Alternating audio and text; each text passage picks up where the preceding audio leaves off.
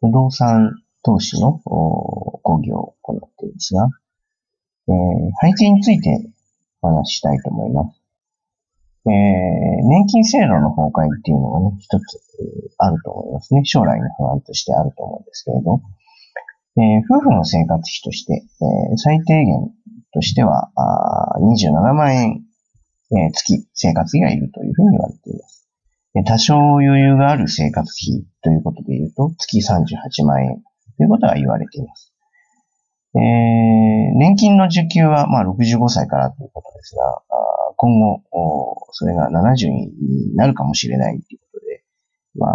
噂としてはね、流れているかと思うんですけど、今現在、定年というのはだいたい60歳ぐらいだと思うんですけど、そこから5年間の間、どうするかっていうことが課題になります。1600万円とか、2300万円とか、その辺の幅があると思うんですけどね。その金額をどうやって、確保するかっていうのが課題になります。厚生年金受給額、27年、平成27年度モデルとして、夫婦世帯の受給額が、平均で22万円と言われてますので、年金で不足額、5万円から16万円月額をどうやって確保するかっていうのが、一つの課題というふうになります。その中で、